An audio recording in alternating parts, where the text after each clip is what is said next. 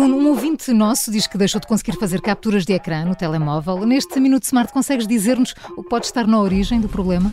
Não consigo à distância, mas consigo, sobretudo, uh, sugerir fazer um despiste da situação. Normalmente, independentemente do software que, que o ouvinte tenha, uh, é necessária uma combinação de dois botões: o ligar e desligar e o botão de volume, seja o mais ou menos. E, portanto, sugiro testar cada um deles individualmente.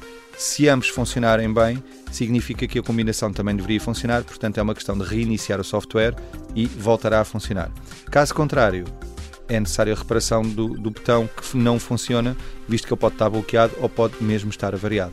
Obrigada pela ajuda. Tenho a certeza que os nossos ouvintes ficaram esclarecidos, mas se ainda restarem dúvidas, é só enviar e-mail para perguntas.iservices.pt. Prometemos responder a tudo nos próximos episódios.